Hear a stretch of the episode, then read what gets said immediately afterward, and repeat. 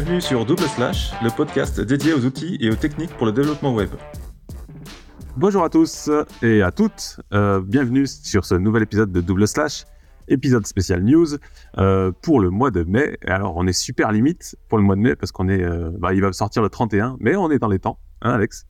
Salut Alex salut Patrick, salut tout le monde. Ouais, on est un petit peu limite limite sur sur le, on va dire juste sur le fil, ça passe, ça passe. Donc on avait dit qu'on faisait tous les mois, on le fait tous les mois, même le 31 ça compte. Bon voilà. Beaucoup de choses euh, à, discuter aujourd'hui, euh, Patrick. Euh, on va parler de, de, Quick, de Vercel, de React, des, toutes les toute l'évolution dans les browsers, de vue de Astro, de WordPress. Euh, qui est une grande nouvelle, de Laravel, de DNO et bien sûr des tout plein d'outils en fin d'épisode.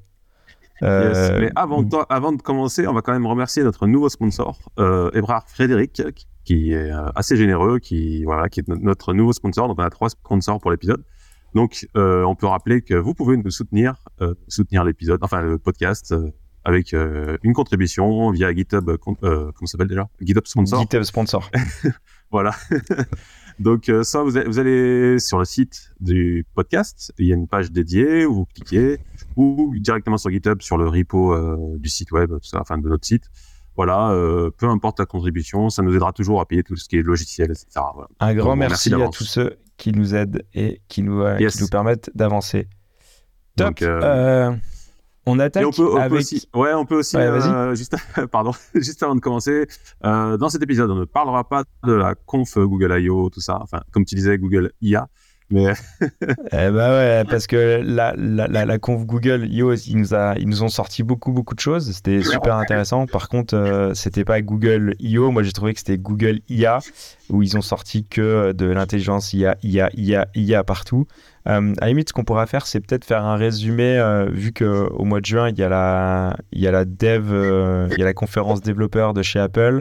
peut-être qu'on pourrait faire en fait un épisode dédié pour on va dire, euh, faire un résumé de, euh, de ce qui a été dit chez Google, chez Microsoft et chez, euh, chez directement chez, chez tout le monde, chez Apple, et quand on fera une grosse, une, grosse émission comme ça, on, on résumera un peu, même si ça sera quand même une grosse dose d'IA là-dedans. Ouais, un petit peu. bon, bref. ok, bon, on est parti. Allez, on va parler, on, attaque euh, sur des nouvelles specs qui sortent dans les, euh, dans les browsers. Euh, un, truc qu'on peut déjà utiliser via une librairie type Tailwind, en fait, qui vient nous rajouter, c'est comment on peut wrapper le texte, comment on peut faire des line clamp et tout ça. C'est des choses un petit peu plus advanced. Et là, en fait, on peut mettre une nouvelle propriété qui est mm. balance et, euh, et, c'est quand même assez, euh, assez esthétique. Je pense que les designers et, les, les, personnes qui font vraiment, qui ont le souci bah du détail en front vont apprécier. Mais grave. Mais grave. Euh, en fait, c'est alors c'est que dispo dans Chrome Canary via un flag, etc. Donc c'est pas encore dispo sur toutes les plateformes et encore moins dans Canary. Il faut quand même le définir au niveau du flag. Mais en ce moment, je fais beaucoup d'intégration et je me retrouve avec des maquettes justement où le texte il est bien aligné, etc. Mais tu expliques au graphiste designer. Mais en fait, ça c'est compliqué, tu vois. Alors tu es obligé de jouer avec la taille du conteneur, etc. Bref, mais tu peux pas tailler où tu veux au niveau, niveau, du texte et tout ça. Donc tu peux pas faire exactement ce que tu veux. Et là, donc il y a cette propriété qui permet en fait de, de wrapper en fait le texte euh, super, euh, enfin comme euh, les designers aiment en fait. voilà, la même longueur de ligne, etc. Donc c'est donc tu pourras déterminer en fait ton nombre de caractères que tu veux sur ta ligne, c'est ça?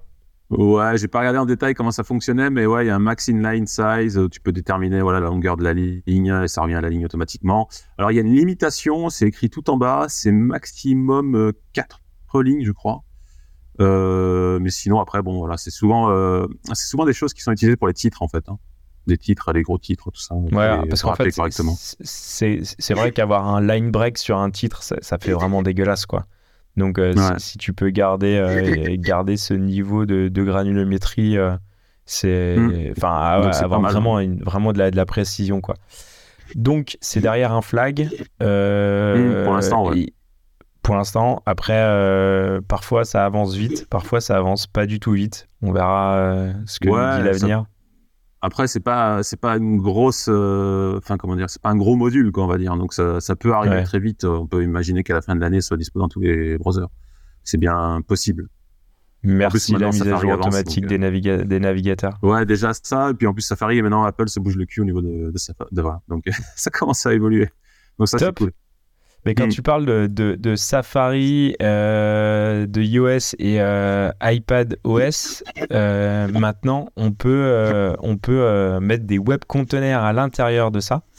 Alors vous allez me dire, ouais, à quoi ça sert? Mais ce qui est super cool, c'est que, en fait, un petit éditeur de code en, online, StackBlitz, et en fait, maintenant, on va pouvoir ouvrir directement euh, sur notre euh, iPad ou sur euh, dans Safari, et on va pouvoir euh, coder du Node à l'intérieur, à l'intérieur de, ça. On va pouvoir encapsuler en fait toute cette logique-là dans un web container, et donc on peut exécuter bah, n'importe quel, on va dire plus d'environnement. Donc c'est une limitation en fait qui vient vraiment exploser quoi en fait, les, web containers, en fait, ça a été lancé par StackBlitz. StackBlitz, en fait, c'est un système de, on va rappeler, c'est un éditeur online, en fait, où tu peux faire tourner, voilà, euh, as ton code, tu fais, tu fais les previews, ça se met à jour, etc. Truc classique, en fait. Et eux, ils avaient créé des web containers qui permettaient, en fait, de faire tourner du Node, etc., en fait, des, des, des langages serveurs, en fait, dans ton browser. Donc, ça fonctionnait sur Chrome, etc., et ça fonctionnait pas encore sur Safari. Et là, ça y est, enfin, ça fonctionne sur, Safari. Et surtout, l'intérêt de Safari, c'est qu'on peut avoir sur l'iPad ou iPhone. Donc, ça veut dire que tu peux. Alors, chacun fait ce qu'il veut, mais tu peux coder sur ton iPad. voilà. Ouais, après, euh, tu sais, euh, maintenant, sur, sur les nouveaux euh, iPad, tu peux mettre ton clavier. ton clavier enfin, je veux dire. Oui, oui, tu peux, Tu, tu, tu, voilà, ça peut être une bonne solution et en fait, tu viens déporter toute ta, toute ta machine sur le web. Donc, intéressant intéressant. Une, une limite euh, qui vient, qui vient. On voit que, on voit que Safari maintenant ça, ça avance quoi. Ça fait plaisir. WebKit qui euh, WebKit donc c'est le, le, moteur de, de, rendu qui va accepter euh, le CSS nesté. à savoir qu'aujourd'hui le CSS nesté ne peut pas se faire en mode natif, il est obligé d'être d'être euh, mouliné par euh, du SAS ou par euh, du post-CSS ou, que sais-je. Mais il n'est est pas lisible en natif. Et c'est une nouvelle spec qui pourrait sortir dans WebKit, qui est le moteur de rendu des, navigateurs. Ouais, c'est dispo. Alors, c'est dans, dans CSS Nesté. Euh, ouais, je vais pas rappeler que je suis complètement contre, mais comme ça, on a déjà débattu dans un autre épisode. Bon, bref. Je déteste le CSS nesté, c'est illisible, enfin, bref. Et euh, donc, c'est disponible dans WebKit, enfin, dans Safari, euh, c'est Technology Preview, euh, la version euh, qui est en, un peu la canary, quoi, de Safari. Donc, c'est déjà dispo. Donc, ça veut dire que ça va arriver dans les prochaines versions assez rapidement. Et en plus, c'est aussi dispo dans Chrome, normalement. C'est écrit dans l'article, tu vois. donc, ça arrive, en fait. Et d'ailleurs, quand tu regardes, je crois, sur Can I Use, c'est déjà dispo dans Edge, Chrome, etc., les dernières versions. Ah ouais, ok. Euh, ouais, ouais, carrément, ouais. Donc, euh, pas mal, hein. De pouvoir, les gens qui sont fans de, de Nesté, euh, leur CSS, ben, ils peuvent. Déjà... toi, ça va pas te changer la vie. Ah non, mais c'est dégueulasse. Bon, bref. Je vais pas dire ce que j'en pense. non, mais le truc, c'est tout dégueulasse avec les. Ah, non, non, c'est bon. ok. Bon, toujours est-il que c'est en draft et, et l'implémentation va se faire au fur et à mesure. Yes. Yes. Euh, j'avais, euh, j'avais mis un lien, je sais pas si tu l'avais vu, attends, avant que tu passes, euh, je l'ai mis juste avant. une vidéo YouTube, en fait, que j'ai trouvé vraiment intéressante. ouais, je te pète tes onglets, là. c'est pas grave, c'est pas grave. on, va, on va regarder ça. en fait, c'est une vidéo qui, qui parle de quoi? De CSS. Alors, moi, j'adore Raphaël. Voilà. Dur. Ok. Je sais pas, je sais pas si on entend le son dans l'épisode, mais euh... du coup, c'est sur les CSS qu'on peut faire maintenant. Euh, ce qui voilà, c'est il y a un petit quiz dedans, tout ça, c'est vachement intéressant. Euh, pour ceux qui font du CSS depuis longtemps, il y a des voilà, c'est assez. Et puis Raphaël, c'est quand même pour moi, c'est un des meilleurs en CSS. Enfin, quand j'ai commencé à développer, j'ai acheté ses livres, etc. J'en achète encore d'ailleurs. Flexbox, Grid, tout ça. Donc voilà. donc c'est une vidéo qu'on mettra en lien qui est vraiment intéressante à regarder. Ok, et, qui, nous parle justement de, de toute l'évolution du CSS et qu'est-ce qu'on peut faire dans le, CSS aujourd'hui. Flex, ça, ouais, ouais, il y a vraiment pas mal de trucs super intéressants. Donc D'ailleurs, toutes les vidéos de, de, de Devox FR euh, ont, ont, été mis en ligne là, et donc euh, on, peut, on peut aller les voir. Et euh, il y, a, y, a, quand même des sujets qui sont quand même super, super intéressants. Ouais, il y a beaucoup. En ce moment, il y a eu pas mal de confs en France et il y a beaucoup de vidéos, et en plus, ils sont rapidement disponibles, donc il y a vraiment de quoi visionner des vidéos intéressantes. Avec, moi, je regarde pas mal de trucs sur la, sécurité en ce moment aussi. Donc, il y a vraiment de quoi faire. Vraiment. Top. Mm. Allez, on passe euh, sur euh, les, toutes les, l'évolution des, des, nouveaux frameworks. Euh, alors, est-ce que, c'est, est-ce que ça va les, les remplacer les majors? On ne sait pas. Toujours est-il que Quick, qui a un paradigme qui lui est propre, qui est optimisé vraiment sur la, la, la, résumabilité. C'est la résumabilité. Attends, c'est okay, dire, mais. c'est comme ça qu'il se. Résumability, ouais, c'est ça. Ok. Et il passe en version 1 euh, officielle. Donc, euh, ils sortent de, de, la version, on va dire, bêta, euh, preview, tout ça. Maintenant, mm. c'est solide. Et est-ce qu'on pourrait expliquer rapidement c'est quoi le, le, gros avantage de passer sur des, des, des, des, frais, sur un type de framework comme ça, sur Quick par exemple En fait, en fait Quick, qu'est-ce qu'on va gagner L'innovation de Quick, alors euh, les, les, déjà les gars qui sont à la base de Quick, c'est des gens, euh, je sais plus comment il s'appelle, j'ai oublié son, là j'ai un trou de mémoire, mais euh, il est à la base d'Angular, etc. Donc c'est vraiment, voilà, il n'arrive pas de nulle part. Il est très bon et euh, Misco, c'est Misco, voilà, c'est le temps que ça, ça, ça revienne au cerveau. Euh, le principe de Quick, en fait, c'est la résumabilité. Euh, en fait, c'est que, euh, si tu veux, les frameworks actuels, il y a de l'hydratation, même si on s'en débarrasse petit à petit avec les serveurs components, avec l'island components, etc. Mais sauf que eux, en fait, leur, le principe, c'est que le JavaScript n'est pas chargé tant qu'il n'a pas besoin d'être chargé et il n'est pas exécuté tant qu'il n'a pas besoin d'être exécuté. C'est-à-dire que tu as quasiment zéro JavaScript au chargement de la page euh, les éléments JavaScript qui vont faire tourner ton, ton bloc, ton component sont chargés au moment où il est visible. Et, ou même, même pire que ça, c'est au moment où tu cliques sur le bouton. Donc c'est vraiment euh, hyper. En fait, c'est Quick, il est optimisé par défaut. Par défaut, il est hyper performant. Voilà, sans rien faire. C'est ça sa force en fait, et c'est ce qui fait qu'il se démarque des autres en fait. Donc il y a des super concepts dedans. Euh, donc là, il sort en V1. Euh, derrière ça, il y a Builder.io en fait, qui est un système de, c'est une sorte de CMS online où tu fais tes blocs, etc., visuels, etc. Donc il y a ça derrière. Très drag and drop, ouais.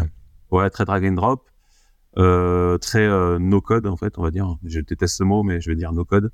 Et euh, et voilà. Et donc euh, il y a, y, a, ça V1 et en plus dans la foulée, ils ont ils ont ils ont donné en fait React peut tourner dans Quick. Enfin, on peut faire tourner React dans Quick avec des sortes de wrappers en fait donc, tu peux prendre des components euh, React et les faire tourner dans ton application Quick euh, si tu as besoin vraiment d'un component spécifique. Donc voilà, c'est euh, enfin Quick, c'est hyper intéressant. Et euh, ce qui est intéressant souvent dans ces dans ces frameworks qui sortent avec des nouveaux concepts, c'est que bah, des fois ils sont repris dans d'autres frameworks existants qui sont voilà plus gros comme React Next, etc., Nux ou n'importe. Et ça fait évoluer toute la communauté de frameworks. Donc, ouais, ouais, ça, on, on, est toujours dans ce cercle ouais. vertueux, quoi. Euh, Claire, après, euh, intéressant de, de, voir ce qu'on peut faire euh, avec, avec ça. Et après, j'ai, tu vois, depuis tous les épisodes qu'on a, qu'on a fait avec, où on parlait de, de, boring tech, tu vois, et de hype et tout ça. Et en fait, aujourd'hui, je suis obligé de, de, me poser cette question, quoi. Est-ce que ça amène un truc majeur? Est-ce que c'est une rupture majeure qui nécessite un investissement? Euh, de temps, d'énergie euh, Est-ce que ça va être un breaking change dans le futur ou euh, c'est juste on recode la roue différemment quoi tu vois? Je, je, je, je, sais pas. Après je, je veux pas du tout dénigrer Quick parce que je pense que c'est un truc de enfin il y, a des gens très très talentueux derrière beaucoup beaucoup de ah frameworks. Après est-ce que est-ce que ça va vraiment changer beaucoup de choses? Je, je, sais pas. Je suis toujours un peu je suis de plus en plus frileux. Peut-être que je deviens vieux, je sais pas. Non, non, ouais, je pense, je pense que t'es vieux, ça y est. ouais, peut-être. Non, mais, je sais pas, je me dis, ouais. Non, mais t'as, non, mais t'as raison, t'as raison. Quoi. En fait, ce que non, alors d'un côté, ça apporte des nouveaux concepts et ça améliore en fait le, les frameworks, le JS, tout ça, tout l'écosystème. Mais d'un autre côté, c'est vrai que ça fragmente en fait euh, les frameworks. Et c'est vrai qu'en tant que si tu es une entreprise en fait, et tu dois faire un choix pour un projet futur ou que tu vas lancer, euh, ça complique les choses parce qu'en fait, à un moment donné, tu sais plus trop lequel choisir. Est-ce que ça va durer dans le temps? Est-ce qu'il y a assez de, de bibliothèques qui sont disponibles pour ce truc? Enfin, ça, ça, ça, complexifie les choses, ouais, c'est vrai, au niveau des décideurs et tout ça. Ouais, en termes de, de choix, tu vois, euh, euh, est-ce que tu joues sur des trucs euh, boring mais super fiables, validés dans le temps, ou tu vas sur des trucs un petit peu plus, pas exotiques, tu vois, mais plus récents, mais qui, t'amènent d'autres problèmes futurs, quoi? Parce que chaque techno a, a, ses, travers aussi, quoi. Mais bon. Bah, le choix, le choix semble euh, quand même euh, généralement fait dans, dans, un choix pragmatique, euh, et c'est pour ça qu'aujourd'hui Next a beaucoup, est beaucoup utilisé. C'est parce que voilà, c'est une valeur sûre, il y a des libres qui sont dispo pour s'intégrer, etc. Donc le choix, il est souvent raisonnable et on part sur des technos boring, comme tu dis, parce que voilà, pour avoir fait beaucoup de Next, mais voilà, valeur sûre. Et du coup, après, c'est exactement parce que Next, c'est porté par Vercel, Vercel qui est un hébergeur qui a tout un gain. Donc, euh, les mecs, ils, ils, poussent leur hébergeur à travers un, framework et donc derrière, ça amène de la stabilité, euh, tout. Enfin, ça, rassure tout, tout l'écosystème. Et euh, Vercel a fait euh, sa, sa, conf où ils ont annoncé pendant quasiment une semaine. c'est un peu le nouveau modèle maintenant. On fait, on étale ça sur une semaine tous les jours, on vient euh, présenter un nouveau truc. Et euh, Vercel a présenté en fait euh, une intégration storage où on va pouvoir faire, on va pouvoir brancher une, directement en, quelques lignes une DB, que ça soit du clé valeur ou du Postgre ou du, du, blob, donc un serveur de fichiers. Et ce qui est super intéressant, c'est qu'on dit ouais, ils n'ont pas développé cette technologie. En fait, ils ont branché des services externe en fait. Mais et ça c'est alors on est, on est, très fort parce qu'on a sorti un épisode juste avant sur les nouvelles bases de données. Et on en parlait justement de Néon, etc. Et c'est euh, et dans la foulée, alors Vercel, ils auraient pu euh, nous prévenir pour qu'on en parle durant l'épisode. Guillermo, euh, tu déconnes quand même. Donc mais ça prouve qu'on est vraiment dans, dans, le sujet du moment parce que justement dans la foulée Vercel qui t'annonce euh, l'utilisation de Upstage, euh, Néon, etc. Donc en fait euh, on était dans le, on était dans le vrai quoi. Donc d'ailleurs si vous n'avez pas écouté encore l'épisode, je vous bah, ramène à l'épisode d'il y a c'est quoi c'est il y a deux épisodes je crois.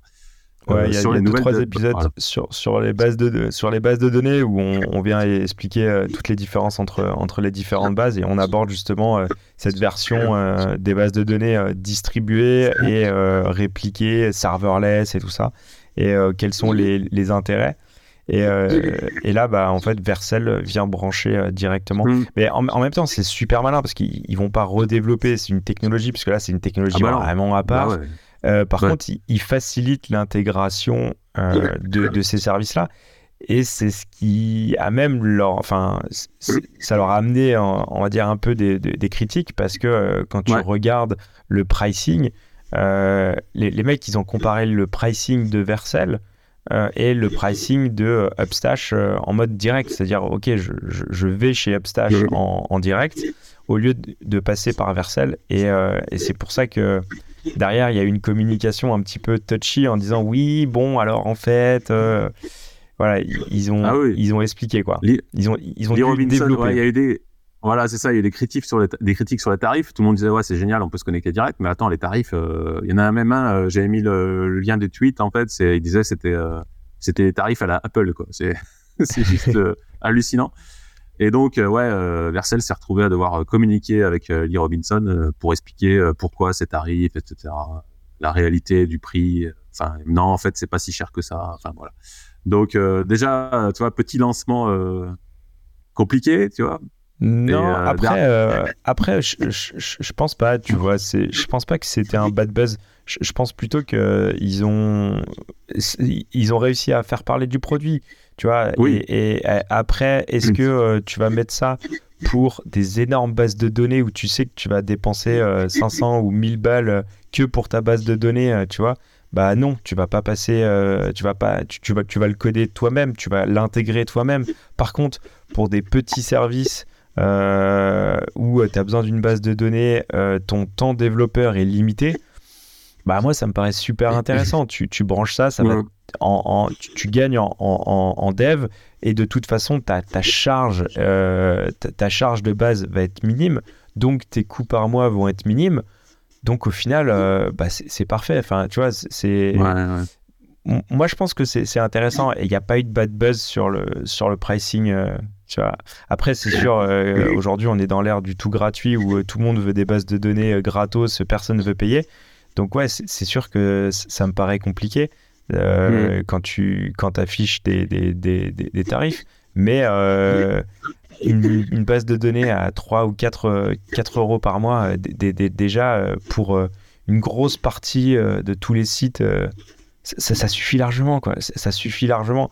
Enfin, je je, je, je, veux pas, je veux pas être méchant et je veux pas encore taper sur WordPress, mais une base de données WordPress, elle, elle, te coûte même pas 2 euros par mois, tu vois, même pas. Elle te coûtera même pas, même pas 2 euros par mois. Donc, ah non, ça te coûte rien. Un hébergement, ça va te coûter 10 balles, 7, euh, 10 balles par mois. Tu as déjà un truc correct sur sur de Switch ou des choses comme ça. Ça coûte que dalle. Donc, c'est tu peux facilement te substituer à ça, quoi. Après, Vercel, euh, bon, le système d'accéder directement à la base de données via Vercel, c'est pas mal. Par contre, euh, moi, ce que je dis toujours, ne pas mettre tous les œufs dans le même panier. Donc, ça peut être, ça peut être pas mal de, de passer soi-même directement sur Néon ou des choses comme ça sans passer par Vercel pour pouvoir migrer facilement de Vercel, tout ça, parce qu'une fois que tu en fait, ça, ça, te menote de plus en plus à Vercel. Si jamais tu as un problème ou quoi que ce soit, pour partir, c'est de plus en plus compliqué, en fait. Si tu as tous tes services chez eux. Alors, moi, toujours comme euh, ça. Je mets pas tout au même endroit, quoi. Ouais, ouais. Après, euh, tu vois, sur, sur, sur la démo, euh, ils font une requête SQL directement depuis la page front en disant, bah voilà, on fait l'abstraction de, de, de, de l'ORM et on va dire, on exécute directement notre notre requête, euh, tout. Je, je, me pose des questions. Après, je, pense que ça a déjà dû être. Euh, les gens ont déjà dû se pencher dessus, mais en, termes d'injection SQL, tu vois, je je sais pas comment ça marche en termes de sécurité, eh ben, euh, tu vois, de, tu parce que là, tu, tu viens... enchaînes sur les serveurs action qui sont arrivés dans l'exemple que tu donnes en fait, c'est les serveurs action c'est exactement ce que tu dis. En fait, c'est des. Alors, ça existe dans, dans Remix euh, où il y a, tu mets, euh, je sais plus comment elle s'appelle cette fonction. En fait, elle est exécutée automatiquement dès que tu envoies des posts, etc. sur les mêmes URL. Euh, donc, ils sont en train d'implémenter la même chose sur Next, en fait, les server action. Euh, donc, qui permettent d'insérer des choses en post si tu envoies voilà, du user ou de faire des get, etc. Donc, c'est automatiquement créé. c'est en version alpha, donc c'est vraiment pas utilisable en prod pour l'instant. Mais alors, c'est très drôle parce que ça a balancé. Alors, déjà, ça a critiqué les prix avant sur Vercel. Et là, les serveurs action, ça a critiqué. Euh, ça a été très drôle sur Next, sur euh, Twitter parce qu'en fait, c'était. Ils disaient c'est du PHP en fait que vous êtes en train de faire. c'était très drôle. Et là, ça, ça, ça, balance, quoi. Ça balance sur le JavaScript, etc. Donc, c'est tellement facile, mais en même temps, c'est tellement vrai, quoi. Ils ont refait le logo Next.js euh, comme PHP, tu vois. ça a traché, euh, ça a traché. Après, voilà, ça, ça fait partie, euh, ça fait partie du jeu et, est-ce que, euh, est que ça amène euh, plus de, facilité, de fluidité? Est-ce qu'on euh, recode quelque chose? Pourquoi pas? Mais en fait, une fois qu'on a pris un paradigme, et c'est là où, Next et Vercel sont très forts, c'est qu'ils ont, ils ont réussi à nous faire admettre que Next était indispensable. Donc, on a mis Next partout, mais on a plein de problèmes et ils solutionnent les problèmes un par un donc ce qui est plutôt euh, bien et logique, tu vois. Mais euh, le problème initial aurait pu être résolu différemment depuis le départ, quoi. Tu vois. Donc euh, bon. Ah, c'est ouais. Du coup voilà. Et encore une autre critique, alors c'est Ryan Florence qui est le cofondateur de, de, Remix aussi, pareil, donc le fameux framework qui a été racheté par Shopify, il me semble.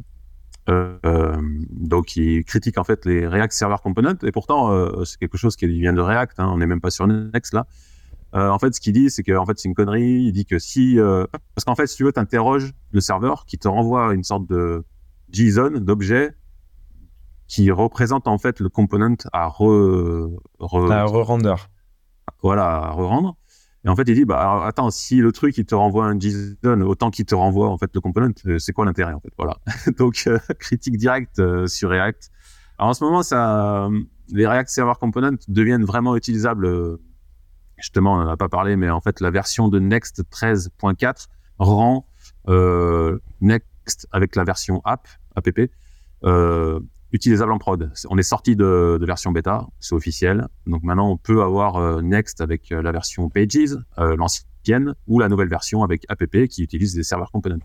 Donc là, d'un coup, ça s'excite, tout le monde commence à l'utiliser en prod, et bah, on commence à se rendre compte qu'il y a quand même des choses qui fonctionnent pas si bien que ça, les cookies, comment on fait pour les gérer, etc. Donc y a, voilà, c'est pas évident. Ça parle beaucoup sur les serveurs components. C'est peut-être pas la solution idéale, mais ça fonctionne. Et donc, quand tu vois Ryan Florence qui critique les serveurs components alors que lui-même il a, il a fait un framework qui les utilise, c'est bon, tu sais plus trop. Euh... Tu sais pas il comment le ça va tourner. Il sème le doute. Ouais, ça sème le doute. Tu sais plus trop comment ça va tourner. Là, c'est voilà, ça se pose beaucoup de questions. C'est en train d'évoluer, donc euh, c'est c'est assez surprenant de suivre ça en ce moment. C'est c'est intéressant en même temps. Et euh, dans le même délire que, que Vercel, en fait, qui vient intégrer euh, le, le bucket D2, là, qui est en fait la gestion des, des fichiers, euh, Claude Fer, en fait, vient faire la même chose avec ses workers et vient Voilà. intégrer, pareil, Neon, PlanetScale et Supabase dans ses workers. Donc, ces, ces workers, c'est ces petites... ces Mm. fonctions serverless en fait qui, va nous, qui vont nous permettre bah, de, de déployer de, de- de déployer des, des, des, des, ouais, des fonctions serverless en trois clics. Ça se fait hyper rapidement, sauf que bah, des fonctions serverless, si on n'a pas de DB derrière, bah, ça amène euh, des problèmes. Et donc, ils viennent brancher euh, de la même manière que Vercel l'a fait. Ouais. Ils viennent créer des connecteurs euh, avec euh, les acteurs de, de DB. Et comme ça, on a notre, on va dire, notre full stack, full stack backend totalement serverless. Et on a utilisé plein de buzzwords qui vont bien. Et, euh, et comme ça, on peut vendre plus cher aux clients. C'est euh, super- totalement moderne. Ouais. Super intéressant parce qu'en fait, tu euh, Next, normalement, tu peux le faire tourner sur le Workers quand tu, tu, quand tu le avec euh, Nitro. Et du coup, euh, ça veut dire que ton Next euh, qui tourne sur un worker peut accéder à la DB directement. Donc c'est pas mal. Ah non, Ça non, mais ouais. attention, je, je, je critique pas, je, dis juste que c'est super intéressant. Et, euh, et en fait, c'est une tendance euh, parce que le, le serverless c'était bien, ça amène plein de, fon- plein de trucs sympas. Sauf que quand tu dois taper euh, ta base de données, et on en parlait sur l'épisode sur le Edge, bah en fait, si ta, ta, ta base de données euh, elle est centralisée à un point, ok, tu as ton code qui est répliqué partout sur toute la planète, mais si tu as tout centralisé ta, ta, ta data à un point, bah en fait, ton goulot d'étranglement, il est, sur, il, il est sur, sur ta DB. Et puis après, se pose aussi la question du pool de connexion, de tout ça. Euh, Comment tu gères ce problème-là? Et bah, c'est euh, en passant par des services type euh, Neon, PlanetScale et tout ça, qui eux, Mm. qui en fait, eux, ont vraiment optimisé euh, ce système-là pour, euh, pour, euh, pour gérer tout- toutes les connexions, quoi. Ouais, c'est pas mal. C'est pas mal. Et justement, tu parlais de, de Nuxt et euh, de, euh, de Nuxt Nitro. Euh, donc Nitro qui est le, le, le moteur de serveur de Nuxt et qui justement enfin, vient intégrer évidemment euh, la- les nouvelles fonctionnalités de, de Vercel où on peut se brancher sur le KV, enfin le, le- la database clé-valeur mais qui vient aussi euh, utiliser la, la puissance euh, de l'incrémental, euh, du, du rendu incrémental. Donc Yeah. le, le rendu incrémental, tu peux nous expliquer ce que c'est, Patrick? Ouais, c'est assez simple en fait. C'est c'est-à-dire que tu vas tu vas déployer ton site, ton application sans pré-rendre ou de ou construire les pages. Et en fait, elles seront euh, construites à la demande en fait. Donc quand tu arriveras sur une page de produit ou d'article, n'importe quoi, bah le serveur va te générer la page statique, va te l'en renvoyer et après, euh, bah, si tu reviens sur la même URL, elle sera déjà générée. En fait, Ce qui fait que ça- si moi je viens Ouais. sur ta... En fait, toi tu consultes, tu consultes euh, l'article, la page Mm. article d'un vélo par exemple, la première fois, elle est générée, donc c'est toi qui la génère, c'est toi qui la consomme. Par contre, moi, je viens sur cette page, elle a déjà été générée, donc elle est, elle est enregistrée en statique sur, sur le CDN, c'est ça? Oui, c'est ça. Au lieu de, au lieu de, au lieu de construire toutes les pages au niveau du déploiement de ton site statique, eh ben en fait, tu, les fais à la demande. Donc, ça permet de déployer plus vite et de générer les pages qui sont consultées et de pas générer des pages qui ne sont pas consultées. Donc, ça, c'est, c'est très utile euh, quand tu as un site qui a beaucoup de pages, 10, 10 000, 5 000, n'importe, c'est plus rapide. Et euh, je vois aussi euh, que Vercel, ils ont optimisé, tu vois, tu étais juste dessus là, revalidate, en fait, je crois que c'est marqué en haut. Mais l'ISR, c'est l'incrémental. Et il y a aussi un système de revalidate. Je crois que c'est marqué un petit peu plus haut. Mais la possibilité de, tu peux, en fait, euh, tu, mm. tu, tu, peux la, la, rendre obsolète au bout de euh, X temps et au bout de X temps, il faudra la régénérer. Euh, si tu pars du principe que, par exemple, tu as, as, un article, je, je, pense pour, pour des news, tu as un article qui sort toutes les, toutes les 10 minutes bah, par exemple, mm. ta page d'accueil, tu l'invalides toutes les 10 minutes, ce qui fait qu'au bout de 10 minutes, il y a une nouvelle personne qui va la régénérer et elle sera propre pour, euh, pour les autres. Et donc, euh, tu auras euh, les nouveaux articles, le, enfin, le nouvel article qui est sorti, qui est sorti à chaque fois. Quoi. Donc, oui, tu peux déclarer de manière explicite ton temps d'invalidation. Donc, ça, c'est très fort. On en parlait la semaine dernière tous les deux. Donc, tu vois, c'est vraiment excellent. Euh, moi, c'est quelque chose que j'utilise, que j'ai beaucoup utilisé sur Next, en fait, le fait de pouvoir invalider des pages, euh, parce qu'il y a une API sur Next où tu peux invalider une page qui a été mise à jour et elle va être régénérée. Bon, là, tu te définis avec un temps, euh, voilà, un temps en secondes, mais c'est pas mal. Ça va sûrement évoluer encore. Donc, c'est. Et on voit surtout que Next, en fait, bah, ils ont fait un partenariat avec Vercel, donc ils comptent quand même aux yeux de Vercel, Next. Donc, c'est super intéressant, quoi, parce que Vercel faisait dans Next pour mettre de côté tous les autres frameworks. Mais non, en fait, ils, travaillent en partenariat, donc c'est intéressant. On voit que Next, ils sont bien avant. et pour le coup, euh, Next fait vraiment un effort euh, de, de, de rendre le d'être vraiment agnostique sur euh, les sur l'hébergement quoi. Et justement, c'est la, la, la, grosse puissance de Nitro que le moteur de serveur derrière, c'est d'être totalement versatile et on va dire pouvoir le mettre sur n'importe quel hébergeur et ils font un effort euh, d'avoir développé des presets. Et euh, voilà, on fait un preset Netlify, un, un preset Cloudflare, un preset Dino, Deno. Euh, voilà, on peut le déployer partout. Quoi. Et c'est ça où c'est hyper, hyper intéressant. alors ça, tu fais bien de le rappeler parce qu'en fait, c'est vrai que pour ça, Next, ils, ouais, ils sont vraiment top parce que tu n'es pas, pas lié à aucun hébergement. Et bah que si tu prends Next, par exemple, ils vont te dire euh, oui, ça tourne partout, ça tourne sur Node, j'en ai un qui tourne sur Node aussi, mais ça marche mieux sur Vercel, tu vois, ils vont te dire. C'est mieux bah optimisé ça. Ah bah oui, bah ils ont, ils ont dépensé beaucoup d'argent, euh, il faut, il bah faut bien qu'ils aient un retour, quoi. Mais oui, mais je suis pas d'accord, attends. Ah bah, ça doit tourner partout pareil, en fait. Euh, monsieur Patrick, il faut bien qu'on gagne du pognon, nous, quand même. Ouais, voilà. Donc, bon, pour ça, Nuxt, ils sont agnostiques, donc ils, tournent partout, pareil, c'est nickel. Moi, je trouve, c'est pour ça que j'aime bien Nuxt aussi, tu vois. Et ouais, Qui, qui, passe en, en, 3.5, euh, qui, bah, qui, voilà, ils continuent leur, leur évolution. Ils viennent mm. justement euh, incrémenter euh, bah, toute cette nouvelle fonctionnalité qu'on a vue de Vercel, tout ça, avec Nitro, donc avec le Nitro Pack et, et tout ça. ils viennent à implémenter les, les serveurs components via des slots. Et ouais. Et ouais. Et euh, ils viennent aussi euh, mettre une grosse couche de, de, de typage sur, euh, sur, sur Nuxt pour, pour en fait utiliser le routeur en fait typé. Comme ça, on peut directement en fait voir euh, les, les, pages qu'on a qui euh, directement en fait depuis euh, notre IDE en fait on, on a cette mhm. autocomplétion parce que en fait vu qu'ils ont typé toutes les toutes les pages en fait on peut l'avoir et on, on, peut pas arriver sur des 404 parce qu'on a fait une typo quoi donc c'est des choses basiques mais qui viennent en fait une fois de plus faciliter la, la développeur expérience mhm. et elle s'appuie aussi sur euh, la sortie de Vue 3.3 qui est en fait l'évolution de, bah, de Vue en version 3.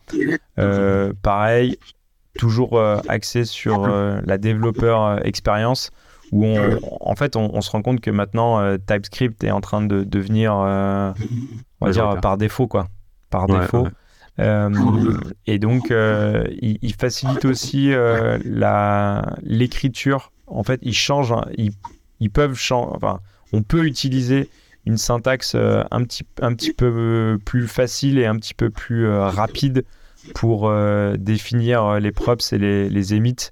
Mhm. Voilà, c'est un type de déclaration qui permet d'être un petit peu plus lisible voilà, avoir euh, une, fois de plus, euh, je pense que euh, c'est une évolution sympa. par contre, ce que je vois surtout dans différents projets, je, ne sais pas si toi tu vois la même chose, mais ce qui est mmh. super saoulant, c'est l'inconsistance. C'est-à-dire, une fois la, la props, elle est déclarée d'une manière, après, dans un autre composant, elle est déclarée d'une autre manière.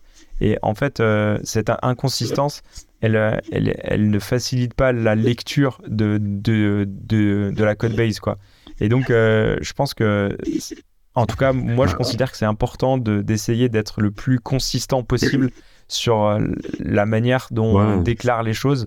Parce que en fait ça facilite énormément la, lecture. choisir une syntaxe peut-être pourrie, mais c'est pas grave si au moins elle est consistante partout, ça se tient et c'est logique quoi. Par contre, changer la manière de faire et de déclarer des composants à chaque fois, je trouve ça euh, pas bien du tout. Mais euh, ce n'est bah, que mon avis personnel. Ouais, non, mais tu as raison. Mais après, c'est parce que euh, dans une équipe, dans un projet où tu as à partir de deux développeurs, il faut qu'il y ait une convention au niveau du projet. Il faut qu'on se mette d'accord sur comment on écrit les choses, etc. Donc, c'est surtout de la gestion humaine et de développeurs, je pense. Bah ouais. Avant, bah, hmm. on se met d'accord sur comment on code. Voilà exactement. Bon, toujours est-il qu'il euh, y aura une, nouvelle manière euh, de, faire grâce à, à, Vue 3. Et euh, pour éviter de, recoder la roue, Noxlab en fait a, ouvert sa librairie de, composants qu'ils ont utilisé pour faire Volta, qui est en fait leur, leur, leur outil de, de, de, gestion de, de, projet, on va dire, et sur lequel on peut mettre des repositories euh, privés maintenant. Ils ont changé un peu leur politique, donc euh, encore plus, plus facilement. Toujours est-il que cette, euh, cette librairie de composants, elle est basée sur Headless UI et Tailwind CSS. Donc pour les personnes qui utilisent Tailwind CSS et qui, ont, qui ont déjà utilisé des, des composants Headless UI, c'est vraiment top. Mm.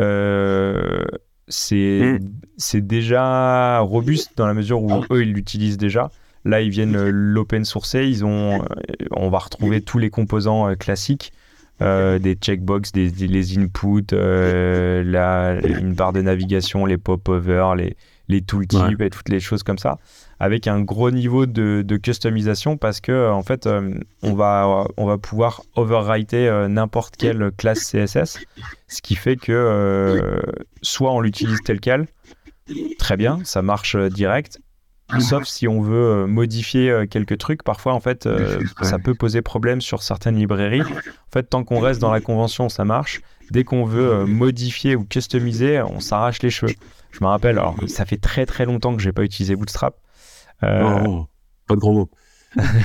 mais euh, mais euh, je, je me rappelais, enfin je me rappelle qu'à l'époque, dès que tu voulais modifier quelques trucs, ouais, tu t'arrachais la tête. Là, en fait, on, a on a une base et on peut en fait reconstruire ou on venir modifier uniquement un ou deux, trois, quatre éléments. Donc mm. c'est assez intéressant pour développer très très vite, mais garder un niveau de, de contrôle euh, de, de, l'application. Donc c'est euh, assez joli, c'est bien fait. Évidemment, si vous faites du Nuxt euh, en... Enfin, si vous faites du Vue et du Nuxt, bah, c'est cadeau, quoi. C'est vraiment cadeau, même si on peut l'utiliser J'ai vu que c'était typé, c'est pas oui. Hein, non, c'est... L'intégration est, vraiment la développeur expérience est juste enfin top comme toujours chez Nuxt, c'est leur Mac de fabrique. On voit que tu les Allez, mais bien sûr, mais bien sûr, évidemment. Moi, je je je je, je suis pas Reactman. Euh, j'ai choisi mon camp. Moi, je suis plus fanboy. J'ai toujours, j'ai voilà, j'ai choisi mon camp. C'est une super équipe. Euh, ils sont très bons. Euh, je sais plus. Ah oui, il y a une vidéo là, Daniel Rowe, je crois. C'est, il a fait une vidéo où il faisait, euh, il refaisait. Il, il, refaisait remix. Non, mais en fait, il, faut le regarder juste au moment où il troll, en fait, où il dit. En fait, en live, il fait un live code. C'est juste trop bien. Il fait un live code avec Nitro et euh, il fait voilà, on, vient euh, revalider tout machin. Et il finit sa phrase en disant bon bah on vient de faire remix, tu vois. Et évidemment, il troll, tu vois. Mais, euh, mais c'était sympa. C'est très très sympa.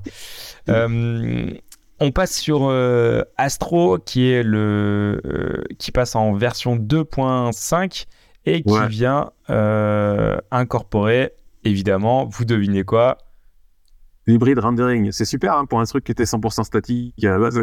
c'est dingue. Exactement, j'adore l'idée quoi. C'est-à-dire, ok, c'est full statique, nous notre marque de fabrique c'est statique, et en fait, eh ben non, on va faire euh, du euh, de, l'hybride, de, de, du, du re-render, du server-side. Enfin, en fait, on, retrouve euh, la même chose chez, chez, chez Astro quoi. Bah, si tu veux, il ressemble. Non, alors, je veux pas dire des conneries. Il ressemble pas de plus en plus à Next, des choses comme ça, mais c'est un peu différent quand même. Mais euh, ouais, ils ont, euh, ils intègrent des choses. Bon, c'est encore en alpha. Mais en fait, euh, en fait, ce qu'il dit dans le texte, c'est que bah, dans la version 2, ils avaient implémenté la, possibilité de pré-rendre des pages quand tu utilisais un petit peu du Node ou du server-side. Voilà, en fait, c'est l'inverse. Tu as la possibilité de ne pas pré-rendre et de, de la rendre au moment de la demande. Bah, un peu comme on expliquait sur Next. Donc euh, évolution, il y a d'autres évolutions aussi euh, qui arrivent, mais voilà, ça évolue. Euh, Astro, il avance bien, assez vite. Tu vois, on est déjà à 2.5 et enfin moi j'adore Astro. Et beaucoup de, de, fonctionnalités sympas. Yes. Allez, on va parler un peu de PHP. Ça fait super longtemps qu'on n'a pas parlé de PHP. Oublié, Attends, j'ai oublié un truc. J'ai oublié un truc. De quoi? Quoi? WordPress? Ouais, tu sais, le truc là, utilisé par 40% du web. ouais. et euh, du coup, c'est euh, WordPress qui fête ses 20 ans, non? Eh oui, c'est ça en fait. Alors, euh, c'était ce week-end. Ok. alors, c'est une, bonne, une bonne date, le 27 mai, puisque c'est le jour de mon anniversaire. Donc, c'était le week-end dernier.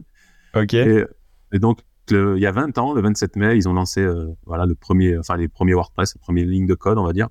Donc voilà, aujourd'hui, ça a 20 ans, donc ça fait quand même pas mal, 20 hein, ans dire, il n'y a pas beaucoup de CMS qui doivent pouvoir dire ça. Enfin, qui sont encore vivants, pardon. Ouais, c'est clair. c'est ça surtout. Parce que Joomla et compagnie. si, si, ça existe encore. Ça existe encore. Ouais, c'est. Et, bon, voilà. et ils sont sous respirateur, quoi. Et euh, voilà, 20 ans, c'était juste pour dire, bah, c'est quand même une date importante. 20 ans, c'est euh, c'est voilà, beaucoup d'années. Surtout, c'était pour dire que c'est mon anniversaire le 27 mai. Voilà, c'est tout.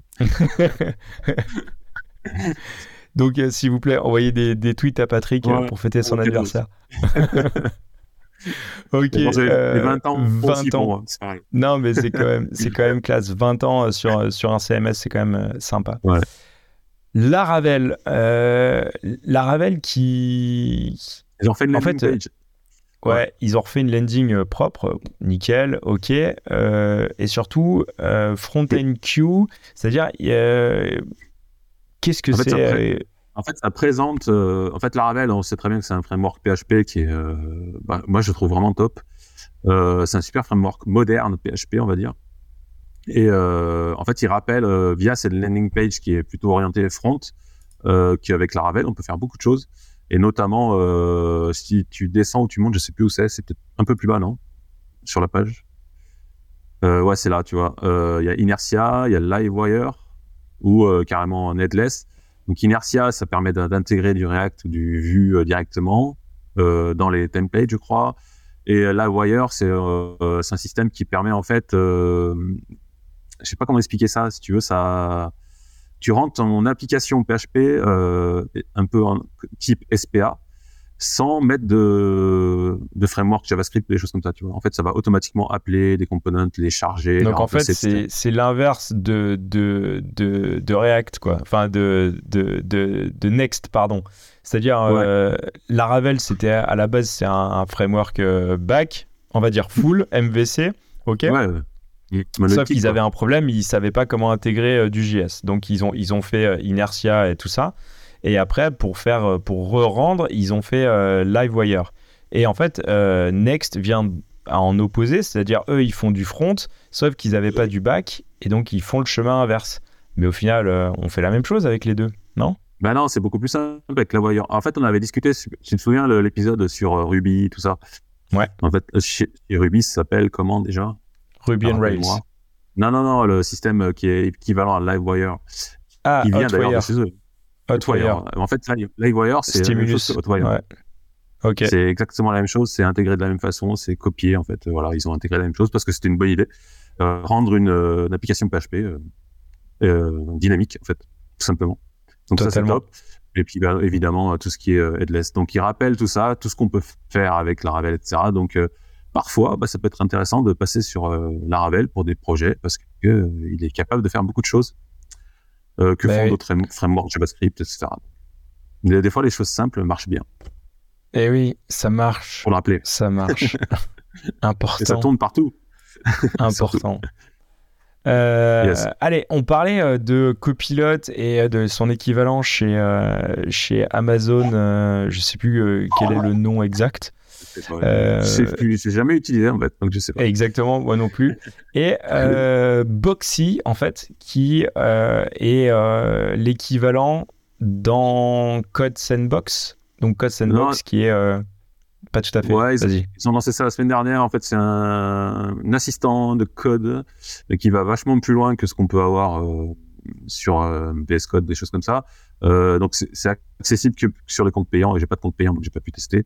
Euh, mais si tu regardes la vidéo, tu vois, c'est pas mal parce qu'elle est un petit peu plus bas. En fait, tu vas cliquer sur un élément et tu veux lui dire, ah, bah ça, tu me le mets, le titre, tu me un peu, tu sais, le designer qui est au-dessus de ton épaule qui dit, ah, tu peux me mettre le titre un peu plus gros, tout ça.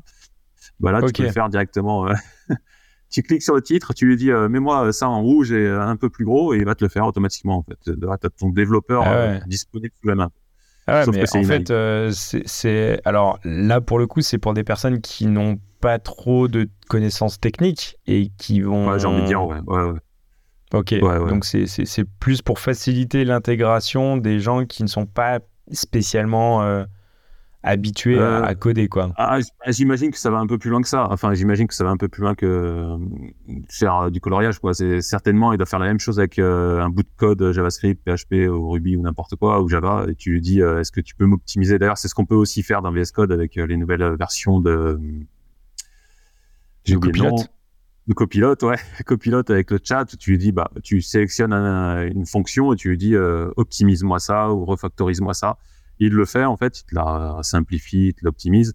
Là, j'imagine que c'est la même chose. Tu vas sélectionner, tu vas lui dire, optimise-moi cette fonction et il va te le faire. Donc, on a vraiment euh, quelque chose qui t'aide à coder mieux, en fait. Toujours, toujours, toujours. Ça marche. Pas mal. Ok. On parle de Deno un petit peu? On peut parler de Deno. Alors, Deno euh, qui est, euh, qui est, qui est passé en 1.33, ok, super. Euh, qu'est-ce que ça change? Pas grand-chose, mais surtout, en fait, ils, viennent annoncer que la version 2, en fait, va, va, va arriver. Donc, ils font un, petit peu de, de, de teasing. Euh, ils viennent aussi euh, simplifier la déclaration de, configuration, qui était un petit peu euh, vraiment profonde. Là, ils mettent tout, tout, tout en flat. évidemment, ils viennent incorporer et faciliter en fait la compatibilité avec les packages NPM déjà existants. Et ça, c'était déjà ouf. Mais en fait, ils sont allés un petit peu plus loin parce que en fait ils viennent euh, intégrer maintenant en fait euh, les, les, modules euh, natifs en fait de, de Node qu'on n'avait pas avant type HTTP, FS, PASS et ben ça maintenant avant on pouvait pas les utiliser c'était donc on c'était un frein peut-être. En tout cas, maintenant, il y a possibilité en fait de, de, les, de les utiliser directement dans, dans, dans, dans Dino. Donc ça, c'est plutôt euh, pas mal. Dino, euh, Dino deploy, hein, c'est euh, une sorte de compilation pour rendre autonome une application JavaScript. Donc tu fais plus tourner Node derrière tout ça. C'est d'ailleurs pour ça qu'on n'avait pas accès à Node.fs, tout ça, puisqu'il n'y a pas de serveur Node qui tourne derrière. Si tu vas mettre ça sur un, worker, Parce que est tout seul en fait. Exactement, que c'est tout sur le edge. Et, et, pour le coup, pour des, pour des, pour des micro, pour des micro frameworks ou des choses hyper basiques, c'est super intéressant de se pencher sur Dino Deploy parce que déjà de faire tourner un petit bout de script sur voilà on, va supprimer le serveur les, frais de ah, serveur ou les choses comme ça. Et euh, l'expérience de, développement, elle est, elle est vraiment ouf. Quoi. On, pousse et on fait un dino deploy. Euh, et, ça va hyper, c'est hyper rapide, c'est facile à mettre en place et euh, la doc est bien faite, tout. Et on, voilà, pour un, développeur JavaScript, il va s'y retrouver, mais tout de suite. C'est vraiment hyper rapide et on peut faire beaucoup de choses et ils sont très généreux en termes d'exécution de, code, quoi. Donc c'est assez mm. sympa. Et ils ont sorti dans la même foulée le euh, Dino KV, c'est-à-dire euh, une, oh. euh, une base de données. Décidément, décidément, le KV, il intéresse tout le monde. ouais, alors je sais pas si c'est moi qui ai, qui a un paradigme ou pas, mais en fait, je me suis penché sur, donc sur les, les, bases de données clés-valeurs, Redis, Dragonfly et tout ça. Et en fait, je, pense que euh, elles sont vraiment sous-estimées toutes ces bases de données. Euh, parce qu'en fait on peut faire beaucoup beaucoup beaucoup de choses euh, avec ça et une fois de plus tu vois vu, vu, vu qu'on a un marteau on voit des clous partout et on met vas-y on met du MySQL et du Postgre partout. Alors que, que parfois c'est pas la solution la, la plus optimisée. Toujours est-il, on va pas refaire euh, l'épisode sur les DB, mais euh, Deno en fait euh, vient de sortir. Alors c'est derrière, un, derrière une waiting list, mais l'idée c'est d'avoir une, une, base de données clé valeur, par contre persistante. Donc on, on pourra en fait euh, garder de la valeur euh, directement dans cette, euh, dans cette base. Elle n'est pas stockée uniquement en, RAM, quoi, enfin sur la mémoire vive. même, si, ouais. même si souvent sur les, clés valeurs, pour avoir des, latences hyper faibles, c'est stocké en, mémoire. là, il y a une persistance, donc c'est super intéressant. néanmoins, on peut déjà tester en local. Euh, donc ça, ça, c'est plutôt cool pour tester, voir comment ça, ça, ça, ça, fonctionne. Et après, euh, sur un deploy, ça pourra, ça pourra euh, passer. donc, Deno, j'invite vraiment aux, aux, développeurs JavaScript de, de, de, de, se penser de se pencher là-dessus. Il y a vraiment des trucs sympas à faire, quoi, vraiment. Ouais, ouais, c'est assez moderne. Il y avait aussi un générateur de site statique, c'est ça? Exactement. En fait, ils, ont sorti leur, euh, leur, euh, leur euh, générateur de, de qui s'appelle Lume. Et bah, on prend en fait un peu les, les, mêmes conventions. C'est-à-dire, OK, tu veux un fichier Markdown, tu veux un fichier, on va dire, basique, JSON, tout. Et en fait, on va l'interpréter automatiquement et on va le rendre. on va le rendre. Ça, ressemble, ça ressemble fortement comment il s'appelle le générateur euh, Eleventy parce que je vois qu'il y a différents euh, euh, différents templates en fait. Il, il, supporte différents moteurs de templates etc donc ça ressemble fortement à Eleventy Exactement, c'est ça. Et euh, en termes de, de, stockage de données, bah, tu vas avoir ton, un, YAML, un, JSON ou un, un MD mm. ou, ou tout simplement un, TS qui va aller taper une API et, et, et voilà. Donc, euh, je pense que c'est encore assez early stage. Euh, je, ne pense pas que ça soit euh, non plus, tu vois, tip top sur. Ouais, quand même. Est-ce que tu peux tout faire? Je ne sais pas. tu vois, sur, les, sur les assets, alors ils ont un système de plugin pour venir en fait augmenter, augmenter tout ça, ou on va dire faciliter de, te donner accès à des fonctions euh, assez, assez sympas. Est-ce que c'est intéressant? Euh, Je pense que oui, ça vaut le coup. Peut-être de faire un, petit, un micro-projet, de, tester pour voir un peu euh, ce que, ce que ça amène. mais je, pense que ouais, les, personnes qui sont déjà sur Eleventy ou des choses comme ça, mm. à mon avis, ils doivent s'y retrouver très très rapidement. mais là, c'est du 100% statique pour le coup. Ouais. pour le coup, c'est 100% statique. Mais c'est bien. Hein. Exactement. Après, euh, on va, je vais, je vais, je vais recraquer sur, sur, sur le CMS qui a plus de 20 ans. Mais euh, oh. une grosse partie des, des sites, en fait, euh, ferait mieux d'être en statique parce qu'il n'y a, y a pas de modification. La page, elle n'a pas évolué depuis je sais pas combien de temps. Mais bon, c'est un autre sujet. On va pas revenir dessus. On a déjà fait un, on a fait un épisode sur WordPress déjà. Ouais, exactement, exactement. intéressant. Allez, on passe dans, sur la section outils, petits services qui nous facilitent la vie. Et tu nous présentes un site, c'est Oshitgit. Ouais, Oshitgit. Alors, je vais rendre euh, en fait, je l'ai sorti de. C'est Christophe, euh, si je me trompe pas, de, des compagnons du DevOps. C'est ça, c'est Christophe, hein ouais. euh, qui était venu dans un épisode, je sais plus quel numéro, faut regarder. Ouais.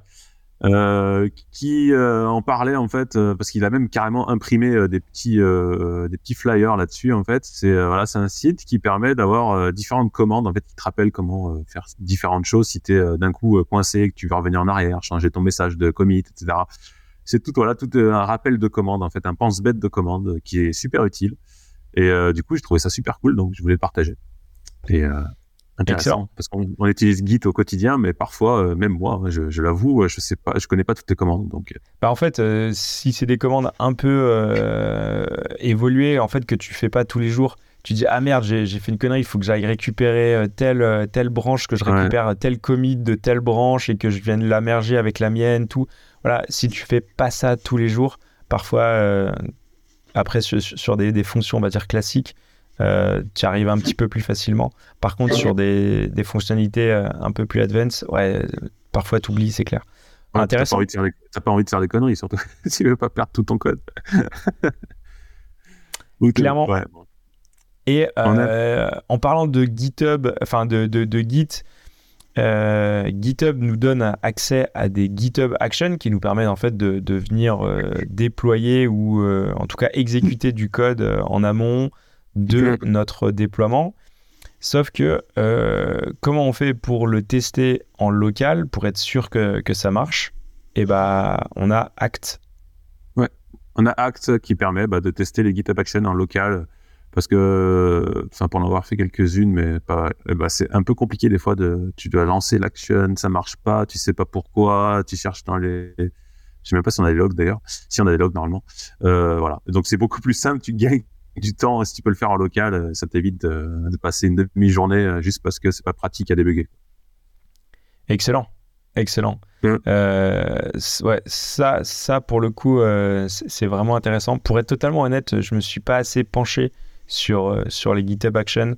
Euh, et, et euh, je pense que ça peut être un super outil justement pour rentrer, pour rentrer dans ces GitHub Actions. Quoi. Donc, automatiser, automatiser tout ça. Ouais. Parfait. Parfait. Allez, on finit peut-être avec un truc super stylé et on va dire graphiquement joli qui nous permet en fait de, de, de faire quoi Spleen? Bah, Spleen, euh, c'est une sorte de, comme je te disais, c'est une sorte de Figma en fait pour faire de la 3D. Donc d'ailleurs, ça ressemble beaucoup, euh, tu vois, l'interface, tout ça à Figma. Et en fait, ça permet de, de, faire des éléments 3D et de collaborer à plusieurs, comme sur Figma. Donc il y a plusieurs personnes qui peuvent venir. Tu as une interface qui est un peu équivalente avec des colonnes sur les côtés. Et tu fais ta 3D, tout ça. Alors j'ai pas encore euh, super testé, mais apparemment, ça te sort en plus des, des, des, éléments 3D qui sont optimisés pour le web, tout ça. Donc c'est euh, ça semble prometteur et le tarif est plutôt raisonnable. Euh, on a regardé juste avant là, c'était 9 dollars par mois ou un truc comme ça. Donc euh, ça va, c'est pas la folie pour pouvoir sortir des éléments. pour, pour, pour chaque user, ouais.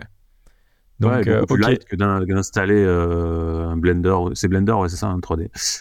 Blender, des trucs comme ça que tu dois installer. Après, est-ce que tu peux faire la même chose? Peut-être pas. Ah, je sais pas. Ouais, je... je suis pas un spécialiste 3D. Il faudrait demander à Bruno Simon, peut-être.